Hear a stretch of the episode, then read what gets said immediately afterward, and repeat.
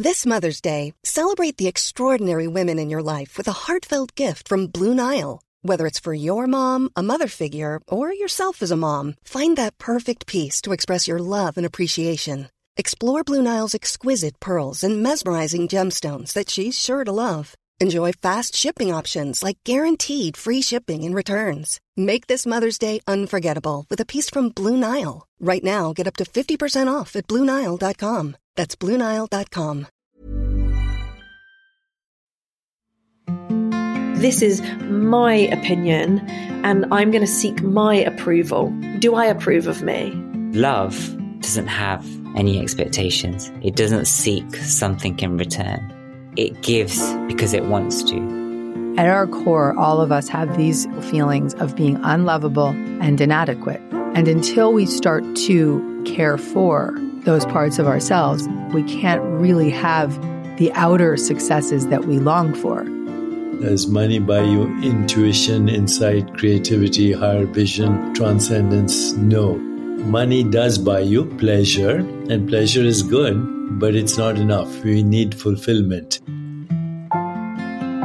Welcome to the Unwind Podcast, a show to help you pause, relax, reflect, and be curious. I'm your host, Poppy Jamie, a best selling author and entrepreneur exploring the human experience. I interview world leading thinkers, shaping ideas around the mind, health, spirituality, philosophy, and culture. I'm often reminded that thoughts become things, so we need to choose the good ones. I hope this show helps you to do that too. On today's podcast, I'm speaking to Dr. Shazia Malik. She's one of the leading consultant obstetrician and gynecologists in London and an expert in reproductive medicine and surgery. Dr. Malik graduated with honours and she undertook training in Cambridge, where she was also a research fellow and attended the Distinguished University College Hospital in London, where she gained accreditation in reproductive medicine and surgery. She continued her work at King's College Hospital and went on to work across several leading hospitals, including becoming an IVF consultant. With extensive experience in the arena of reproductive health and fertility, I was thrilled to sit down with Dr. Shazia to ask her some important questions about the things we should really know, but most commonly don't. Over the past year, I've dived into the topic of fertility, driven by my own personal up and down journey with it, and at every point, I've just been mind blown over what I didn't know and realized that I probably wasn't alone in not knowing some really basic biological facts. Women's health has largely been underfunded and overlooked, and so it's not surprising so many people are left with lots of gaps in their basic understanding on biological processes and what could disrupt them. I hope you're enjoying this content, and I realize this is slightly different from the normal chats on this podcast, but it has been piquing my curiosity too much to not share with you all. Enjoy. Why did you choose this area of medicine to begin with? I mean, for me, when I was at medical school, I started off not knowing exactly which field I wanted to go into. And then when I did two attachments in obstetrics and gynecology, in those days, I mean, I qualified 30 years ago, and we had to be resident on call for, I think, two months each time. And so you got a real feel of it. You got a feel of the joy, you know, the excitement. But nothing compares really. The thing about obs and gynae is that you get to do lots of different specialties within one. So I treat women before they get pregnant with problems around puberty, menopause, hormones. And then I have the joy of pregnancy and birth. And then you get psychology, medicine. It's everything really. And then when I did my exams, I got the gold medal in and. I thought, yes, it must be. This is my calling. this is my calling, and I've been doing it ever since. So you meet tons of men and women on a daily basis. What yeah. shocks you most about what people don't know about their fertility? I mean, nothing shocks me now uh, because I've seen it for so long. I think that despite so much information being out there now about things that can impact your fertility and particularly for women, how it declines over time, it's still quite shocking that people are unaware of how different factors can influence their fertility and reduce it, and how hoping rather than being proactive about it sometimes doesn't lead to what you want, which is a healthy, happy baby. Why do you think that is? Because I do really understand that kind of ostrich approach. Yeah. You know, as women, I think we kind of want to put our heads in the sand and just hope it's going to be okay. And obviously, we hear fantastic stories about it being okay. And then obviously, people come to you. Do you have a kind of philosophy as to why we are in this moment of not wanting to know so much about our fertility? I think it's becoming more and more complicated for women. In the past, women, it was very much you get married fairly young, have children. If you can fit a career around it, you would. And that was that. I mean, my philosophy is as women, I think far too much is expected of us. Mm-hmm. And society is expecting us to have a successful, fulfilling career, to travel, to get educated.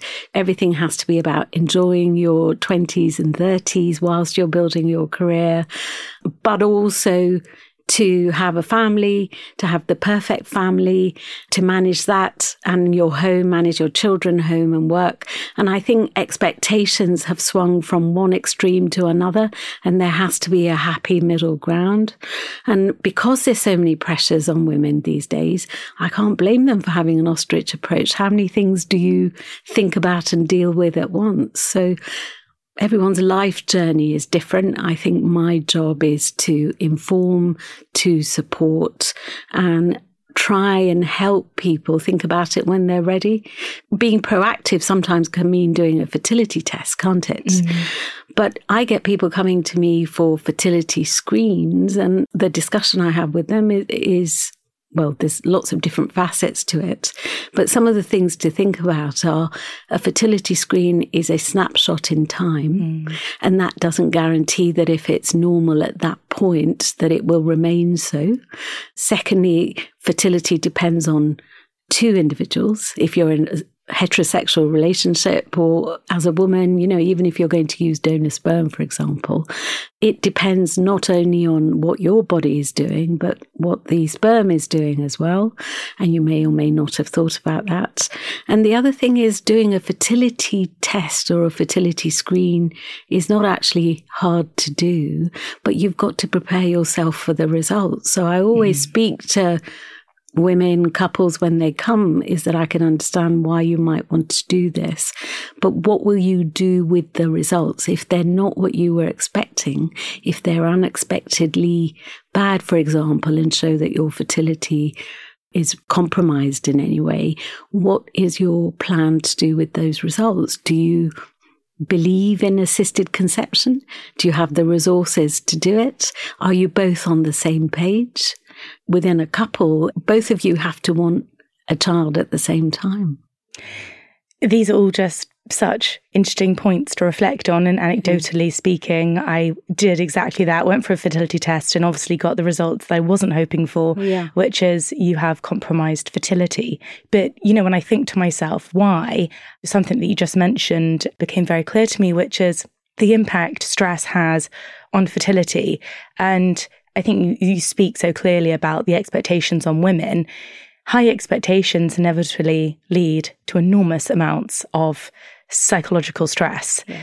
And I definitely think that's affected me. But what do you think are the main factors affecting fertility? And I would love your opinion on why does stress affect fertility? So, no one knows exactly why it affects it. There are various theories, and we know, for example, that stress can affect your hormones. So, there's good evidence that if you have a major life event which is traumatic, for example, losing a loved one, or having some really bad news for whatever reason, it's you will have had friends, colleagues who've suddenly stopped their periods.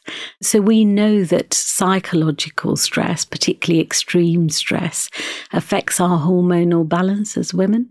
And when it does that, usually it's temporary. So often your periods will stop as the source of stress gets better or as you deal with the stress in whatever way is helpful. It's quite common for your hormonal cycle, you know, your balance, your cycles to resume. But for some women, stress is a underlying chronic problem. There are things with it that are not within your control. And that affects hormones. It affects your stress hormone levels as well. And stress hormones will affect your female hormones. So it's, it's actually quite complicated. But we know that stress hormones can affect your hormonal balance. It can then affect you releasing eggs. It can affect your periods. In terms of does it bring on the menopause earlier than might have happened mm-hmm. otherwise? I don't think there's enough scientific evidence for that. There's definitely anecdotal evidence for that for example, having premature menopause or having what we call premature ovarian insufficiency is multifactorial. It may be genetic. Most of the time it's unexplained. Sometimes stress may have brought it on perhaps earlier than, than it might have happened otherwise, but it's complicated. So I'm very interested in why the stress hormones would affect fertility. What is happening when someone is going through prolonged stress for whatever reason, or maybe it's an intense period of stress, how does that affect the ovaries, for example? So it's not just affecting your ovaries. So your hormonal system inside your body is called your endocrine system. And you've got lots of hormones that affect your ovaries or your what we call hypothalamic pituitary ovarian axis. So your hormones, how they are balanced, it all originates in the brain. So you've got your hypothalamus gland, which then stimulates your pituitary, which in turn then stimulates your ovaries to release eggs or release different hormones. And your hypothalamus and pituitary, but they also secrete things like prolactin, your thyroid hormones, and what we call different steroids. And some of the steroids are, are what we call stress hormones. So cortisol is a stress hormone. And we know that people who are chronically or acutely stressed release more cortisol.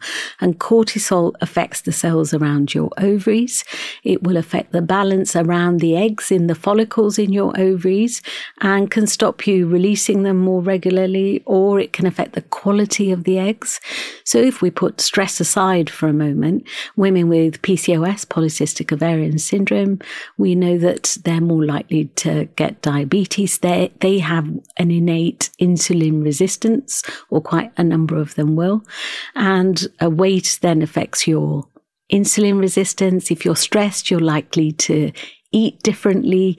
That will then affect your insulin and cortisol levels. So the balance between all these different hormones is what affects not only the quality of the eggs that you release, but the balance of your hormones. And therefore you may not release eggs as often, which is why you then either stop your periods or have irregular cycles.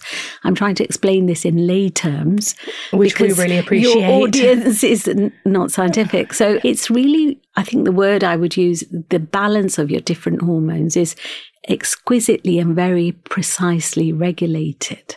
And it doesn't take much if the balance tips one way in one particular part of your endocrine system for then it to affect the rest of you. And as a woman, you are not just your ovaries, your tube, uterus and cervix and vagina. You're not just those organs. Whatever happens to those organs and in particular your ovaries is very much dependent on what's going on in the rest of you. And of course, some people would say the most powerful organ in the body is the brain, isn't it? Yeah. Whatever's going on up here will affect your hormonal balance. I think what kind of has surprised me most in the past year since I've been on this fertility journey, and you know, I'm not even planning for a baby. So this is very premature in kind of, you know, life plans. But it's the first time I've really realized the idea of ovary health that you just mentioned there. We have this kind of HPA axis. But when I've heard about the HPA axis before, it's just been, oh, the brain and the gut. And no one has added on, oh, and by the way, this also affects your ovaries. And so I feel that ovarian health has education has kind of fallen off the general conversation, especially around stress, which is really interesting. And do men have- it's, it's interesting you say it's fallen off, but the question is, has it ever been there? Yes. Isn't it? Yeah. Yes. So I'm not sure it's ever been there. So the only, if you look back over the last 20 years, for example, the main discussion has been about your ovaries aging mm. and therefore warning women that we know that your fertility declines in your 30s, it more steeply after 35 than 37 and especially after 40. But of course, there are a group of women whose ovarian function will decline more steeply earlier than that, for example, in the journey that you've been on. Mm. So we've been talking about women aging and fertility, but that hasn't actually included necessarily ovarian health per se and what might affect it. And I think it's great that you're trying to have that conversation now. Some people say that the reason why stress affects our ovarian health, and I kind of want to ask you whether you agree with this because I feel that this can become so simple that actually it lacks all scientific credibility. But the idea that in historic times, if we were very stressed, our body assumed that we were running away from danger. And as a consequence, our ovarian health was just not a priority for the body. So, of course, the ovaries, in some ways, switch off. We're focusing on key organs and the body doesn't see that as a key organ. Or, for example, we wouldn't be able to, if we were in high moments of stress, we wouldn't be able to look after a vulnerable child. So again, the human body adapted to be less reproductively healthy. I mean, I think that's an interesting way to look at it. But as I said before, I think it's far more complicated than that. And I don't think the scientific evidence is there for that. And what I would counter that argument with is that there are lots of stress people who do get pregnant. Yeah. To put it all down to stress is, is simplifying it too much, in my opinion. Uh, what I see when I see couples for fertility counseling or testing is that what stress does do is stop you having sex. And if you're not having sex, you're not going to get pregnant. So I see lots of couples who are working so hard. They're very stressed and, you know, having sex every other day, which is what you need to do to give yourself the best chance of conceiving naturally, is another task. And sometimes you're just too exhausted. And so we spend time talking about how to reduce stress or having sex in the mornings rather than when you're both exhausted in the evening, that kind of thing. So I think stress is, is one of many different factors. And you were talking about running away, for example. So we know that women who run a lot mm. or run excessively switch off their HPO axis because running, your body mass, and various other factors will actually also switch off that axis, which is why in lockdown I saw lots more women who stopped their periods because they took up running. I'm one of those people. So it's very, very common. You know, suddenly lots of women were running a lot and they were a lot thinner. So we know that BMI affects your hormonal balance as well. So we were well aware that women who are very overweight and classified as obese, for example, if your BMI is over 30, that then increases your insulin resistance, you know, affects your hormonal balance. You have irregular periods and that's where PCOS comes into it as well. But but I think there's a lot of women who aren't necessarily aware that being underweight affects your hormonal balance really quite significantly as well. And when you talk about stress, that may contribute to eating disorders. So I've seen lots of women with a history of eating disorders. So chronic malnutrition, chronically being underweight will also switch off your hormonal balance. So coming back to the stress question, mm. if it affects your weight, if it affects your insulin levels, if it affects various other things in your body, it will also switch off your ovaries in that regard.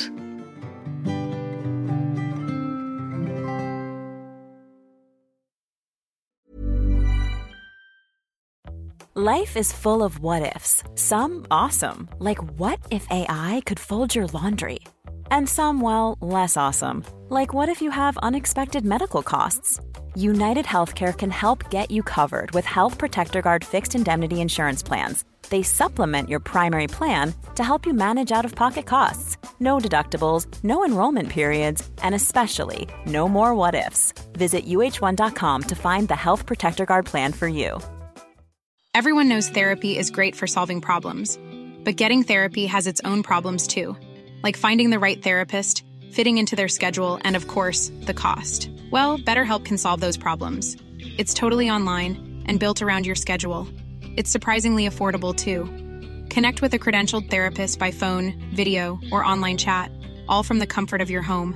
Visit betterhelp.com to learn more and save 10% on your first month. That's BetterHelp H E L P.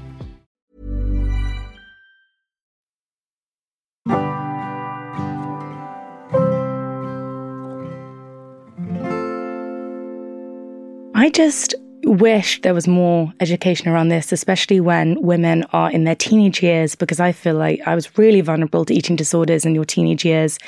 Because you're looking at these ideals, again, expectations, perfection, all of those things. But to have more awareness around these, like, you know, how delicate our bodies are Yeah. and this like HPO axis, which, you know, first time I'm hearing about it is today. It's just crazy how delicate we are. We really are. I mean, we're very strong as women in so many different ways, but our body and the way it regulates itself and balances all the different functions that it has to perform is really delicately balanced. And it doesn't take a huge amount to tip it one way or the other. And therefore, being kind to yourself, both mentally, emotionally, and physically, is such a key part of your hormonal health as a woman. I was reading the other day that when people are pregnant, malnutrition is a public health crisis. And there's a, a, huge percentage of women, I can't remember exactly what it is now, that are lacking key nutrients and minerals, which obviously have a huge impact on fetal development. What are the key deficiencies you find in patients that are probably quite unaware before you check them? So when we talk about this question, it's it's really important for us to discuss what kind of setting we're talking about. Because as women in the United Kingdom or in the West, I think we're far more privileged than the majority of women who live outside our collective consciousness. So for us to see women in the UK who are severely deficient in nutrients is relatively uncommon, especially because most women, as soon as they become pregnant, start taking a multivitamin. So when we have that discussion, I think it's really important to look at global health and malnutrition. Mm. So, are you asking me about women in the UK or women all over the world? Because it's a completely different discussion. If we focus on women in the UK, because I think that's what most shocked me, because yeah. you assume, wow, what a privileged country, especially in, in America too. Yeah. You've got access to food in a different way. Yeah. And yet, even in these very privileged countries, you're still seeing malnutrition. Yeah. So we don't see proper malnutrition very often, but it's more likely to be in women with eating disorders and especially in women who are economically and socially deprived. And often when we look at this thing, for example, the government had a survey recently asking women to contribute to women's health policy in the UK. They've had two so far. And they did at least the last one online. And if I had a look at the first one, which was, I think, in 2019, and if you look at that survey, the majority of respondents were middle class white and in the Southeast. So when we look at women's health policy in this country, and if we're looking at malnutrition, for example, we need to be reaching women, especially post COVID, you know, with the current economic crisis that people are going through, the cost of living crisis. You're not going to be going out to the supermarket or Boots and buying expensive multivitamins. Totally. So, those women in particular for me are important. Women from ethnic minorities are important, especially if they don't speak English. Mm-hmm. And of course, they're more likely to be economically and socially deprived and live in areas of deprivation. So, they will be short in particular of things like folic acid, vitamin B12, and vitamin D. So, vitamin D is a hormone that I spend a lot of time talking to my patients about because it's part of our immune regulation in our body. It's crucial for our bones. It's crucial for our babies when we're pregnant. So vitamin D, I find a lot of women are, have lower levels and I would routinely check it when they come either planning pregnancy or early in pregnancy. Uh, it's super, super important. It's very important for women with PCOS because your gut health as well as vitamin D, which modulates your immune system. So your immune system is very important for your hormonal health, which is actually coming back to your questions about stress. We know that stress affects our immunity. Yeah. And if your immune system is compromised, that affects hormone health. It may affect your gut health. Gut health is intimately linked to our hormonal health, and vitamin D is a key part of that. So it's really quite important to talk about vitamin D. Folic acid, we know, affects uh, your risk of having a baby with spina bifida. So that's super important. Even though bread and cereals are fortified with it, you still meet women who are deficient.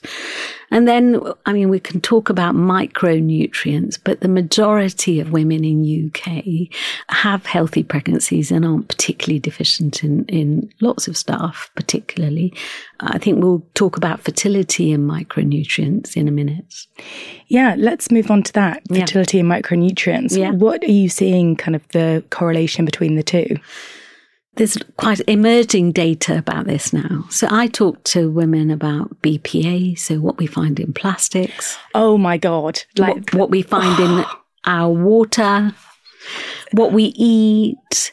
You know, lots of people don't realize that actually smoking cannabis can affect fertility, can affect your eggs, can affect your sperm, alcohol. So there's loads of data now that post COVID, in fact, even pre COVID, women in the UK are European leaders on the amount of alcohol that they drink. And we know that that affects your health, it affects your hormones, it may well affect your fertility. And for sure, if you drink in pregnancy, it will affect your baby. So I think we need to talk about BPA. We need to talk about plastics in general. We need to talk about what we're doing to our water. We need to talk about mercury levels, different metals, you know, like cadmium, for example. As with anything, what we put in to our bodies inevitably will affect what's going on inside. And there's no way our eggs and our ovaries would be different to anywhere else. Of course, they'll be affected by what we eat, what we drink, and what we inhale or smoke. I am shocked by two things that you mentioned that mm. I have just started really going into quite a lot of research in, which is firstly the water and our fertility. I am horrified when you, I think it was this year that the, um, a body, a scientific body found that our tap water that I have been drinking religiously, of course. Yes. And we're thinking that we're doing, you know, it's a good thing for the planet to be drinking tap water over, you know, anything else. But there's actually quite a lot of dangerous chemicals in the water that isn't being filtered out that it's affecting our fertility. Well, also in the UK, there's lots of recent data that our water perhaps is not as good as in other countries. Do you know what particular chemicals in the water that are, you know, more dangerous than others? So I was talking about certain metals, trace metals such as cadmium, hormones in the water. There's a lot of um, discussion over the last 10, 15 years because more women have been on the pill and therefore there's more estrogen in the water. Is that affecting men's sperm? big studies haven't been done. But what's in the water is, again, what we put in our bodies comes out. You know, our kidneys, our water system is taking away whatever our bodies get rid of. And so our kidneys process hormones and metals, our liver does, and so does our gut. So all sorts of different substances are likely to be having an effect. I actually read that something like 80,000 lines of cocaine are found in the Thames every day. And that also then can be found in our water supply. Exactly. And in fact, uh, people are using banknotes less now, but they're covered in coke. What I take away in this conversation that's actually quite positive is actually how incredibly connected we all are. And actually, what one person does has an effect on another. And it just actually shows how wonderful human beings are in terms of like, you know, we are this very close knit species. But also, what's shocking about it is that what one person does also can negatively affect another. It can do, but what I don't want us to do as women is become paranoid about stuff. Mm. You know, I think most important in our lives is what we do to ourselves. Mm. rather than spending too much time worrying about how what other people are doing. And I'm talking specifically in the context of health, uh, mm. uh, not generally. So I think for me as a woman, we should focus on the things that we can change in our lives to impact our own personal health and also to take ownership of it. So not just now, but actually so that we can future proof our health.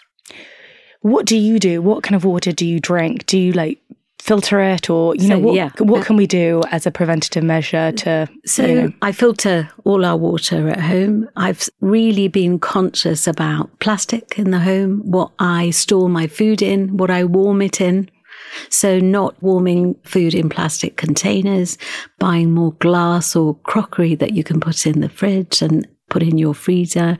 And all of this is partly teaching my kids to be more environmentally aware. But I have two daughters and we talk about this. So that's what I've changed. Um, I'm very selective about the supplements that I take and where they may come from. I spend a lot of time talking to women and to my daughters about vaginal health. So the vaginal microbiome, I don't know, have you read much about that? I really haven't. So I'd love to be. So let's talk be, about it because yeah, it's one of my passions. It's one of my passions. So if we're saying that gut health affects hormone health, why would our vaginal health not impact our general health as well.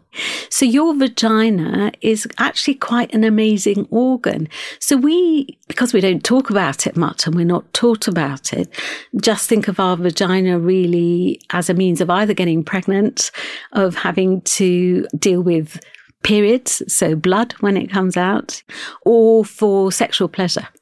But actually your, your vagina is a port of entrance to your internal organs.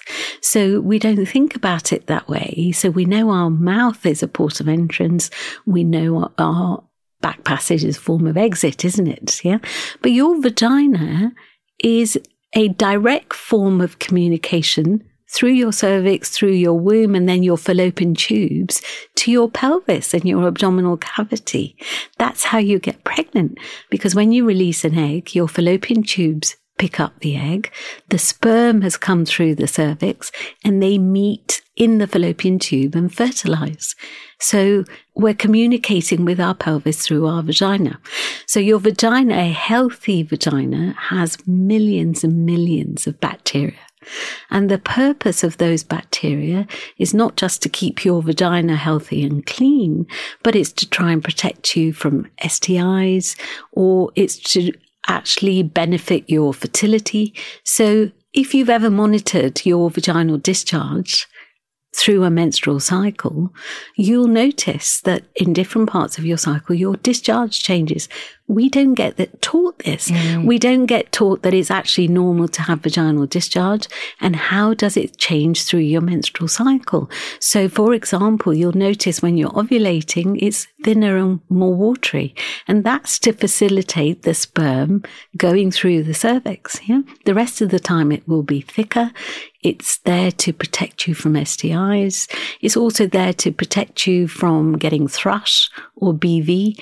And when we upset the balance of the healthy bacteria in your vagina, you then will get an abnormal discharge. You're more likely to get STIs. And actually, so I'm, I'm a UK medical director of a, a company that is now using tampons to look at your vaginal microbiome. And the purpose for that is then we're now talking about how your vaginal microbiome is altered in conditions like endometriosis, PCOS, and infertility. It must be linked because that's where the sperm is going to meet the egg. So looking after your vaginal health is another gift you give yourself as a woman to your overall health. Do you encourage probiotics for balancing vaginal microbiome, or do you think that's just marketing to women? No, I do encourage it. I don't think it's marketing, but I always say to women, you don't actually have to spend lots of money to improve your vaginal microbiome. So if you want a healthy vagina, you should take more yogurt uh, without sweeteners. You should have kimchi. What you put in your gut affects your vaginal microbiome as well. So I try and stop my women using intimate hygiene products. Mm. We know that affects your balance.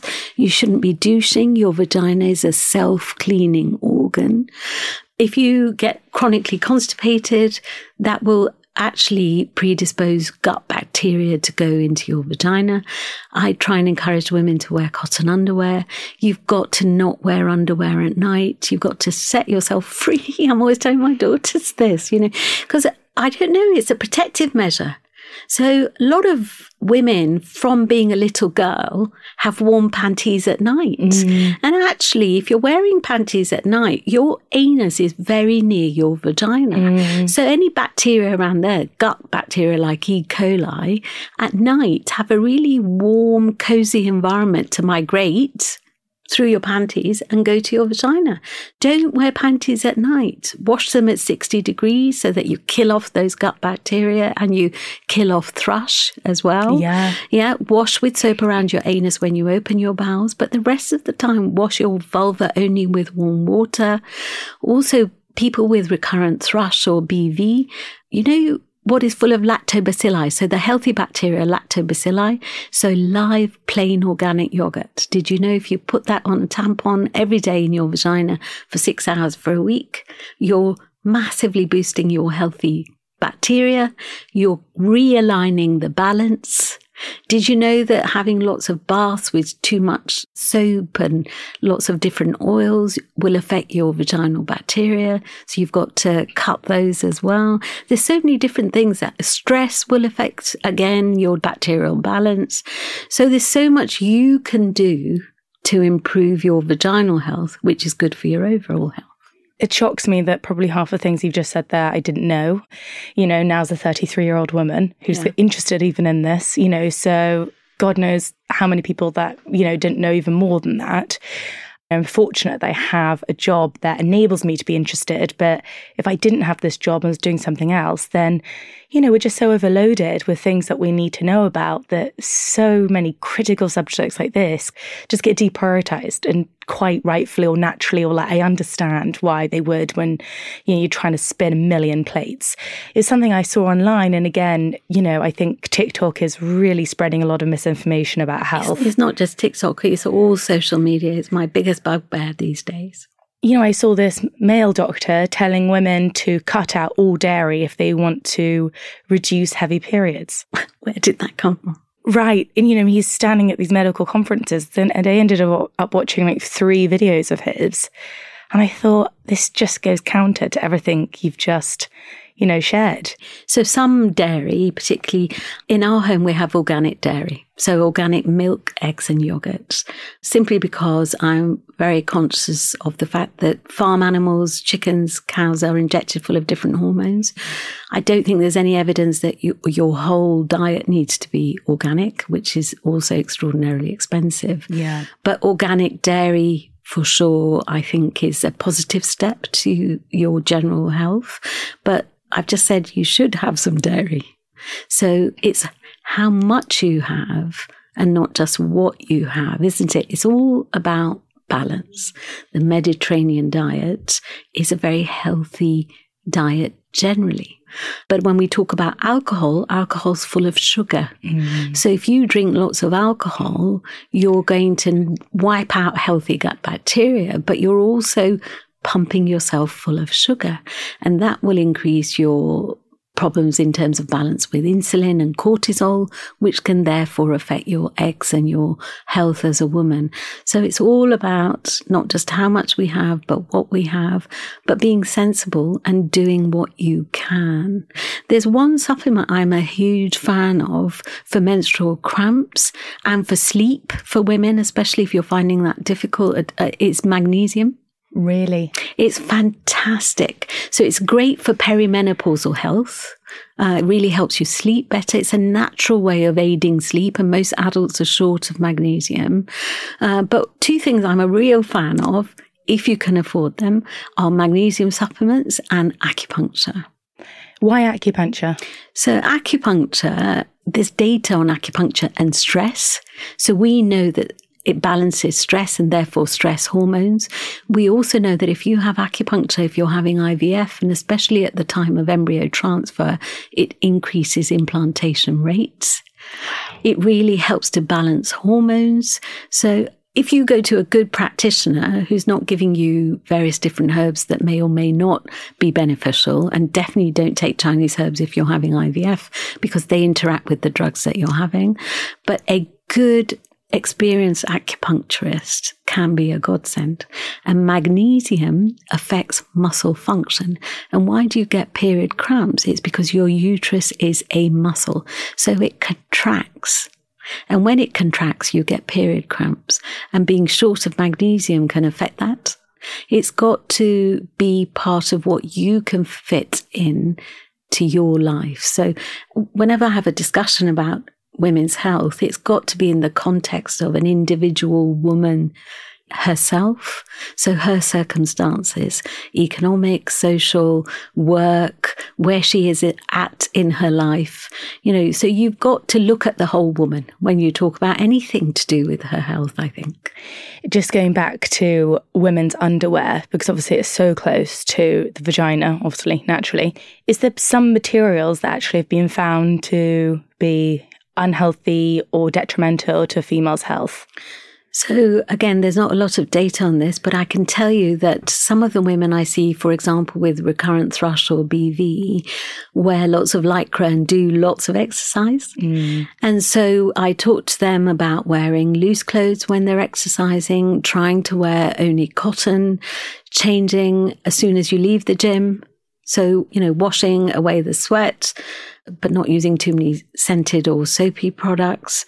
So, of course, I mean, if you wear lots of G strings, for example, again, your G string is right next to your anus. And I've been talking about gut bacteria.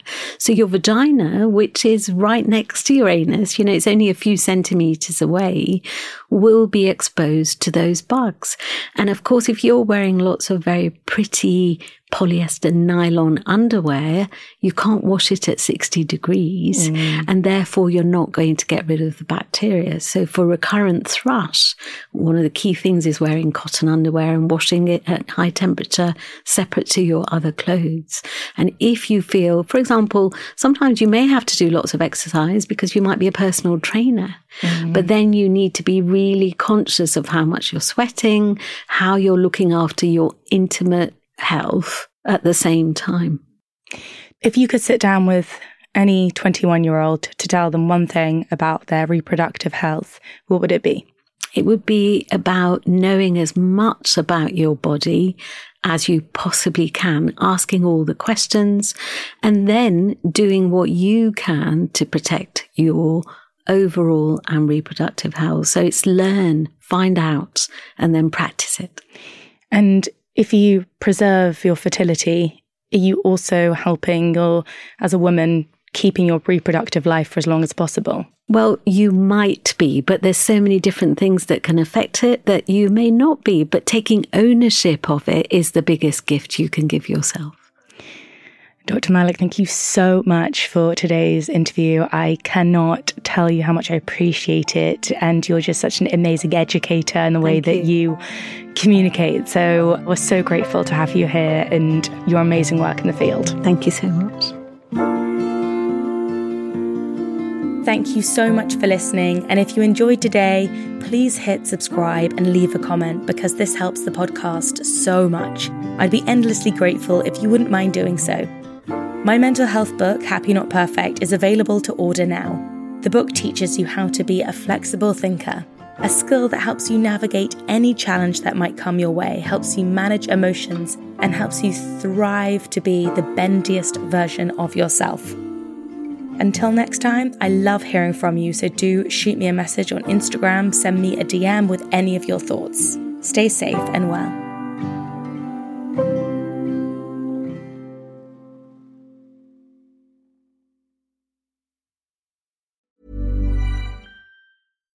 Deserves the best, and there's no better place to shop for Mother's Day than Whole Foods Market. They're your destination for unbeatable savings, from premium gifts to show-stopping flowers and irresistible desserts. Start by saving 33% with Prime on all body care and candles. Then get a 15-stem bunch of tulips for just $9.99 each with Prime. Round out Mom's menu with festive rosé, irresistible berry chantilly cake, and more special treats. Come celebrate Mother's Day at Whole Foods Market.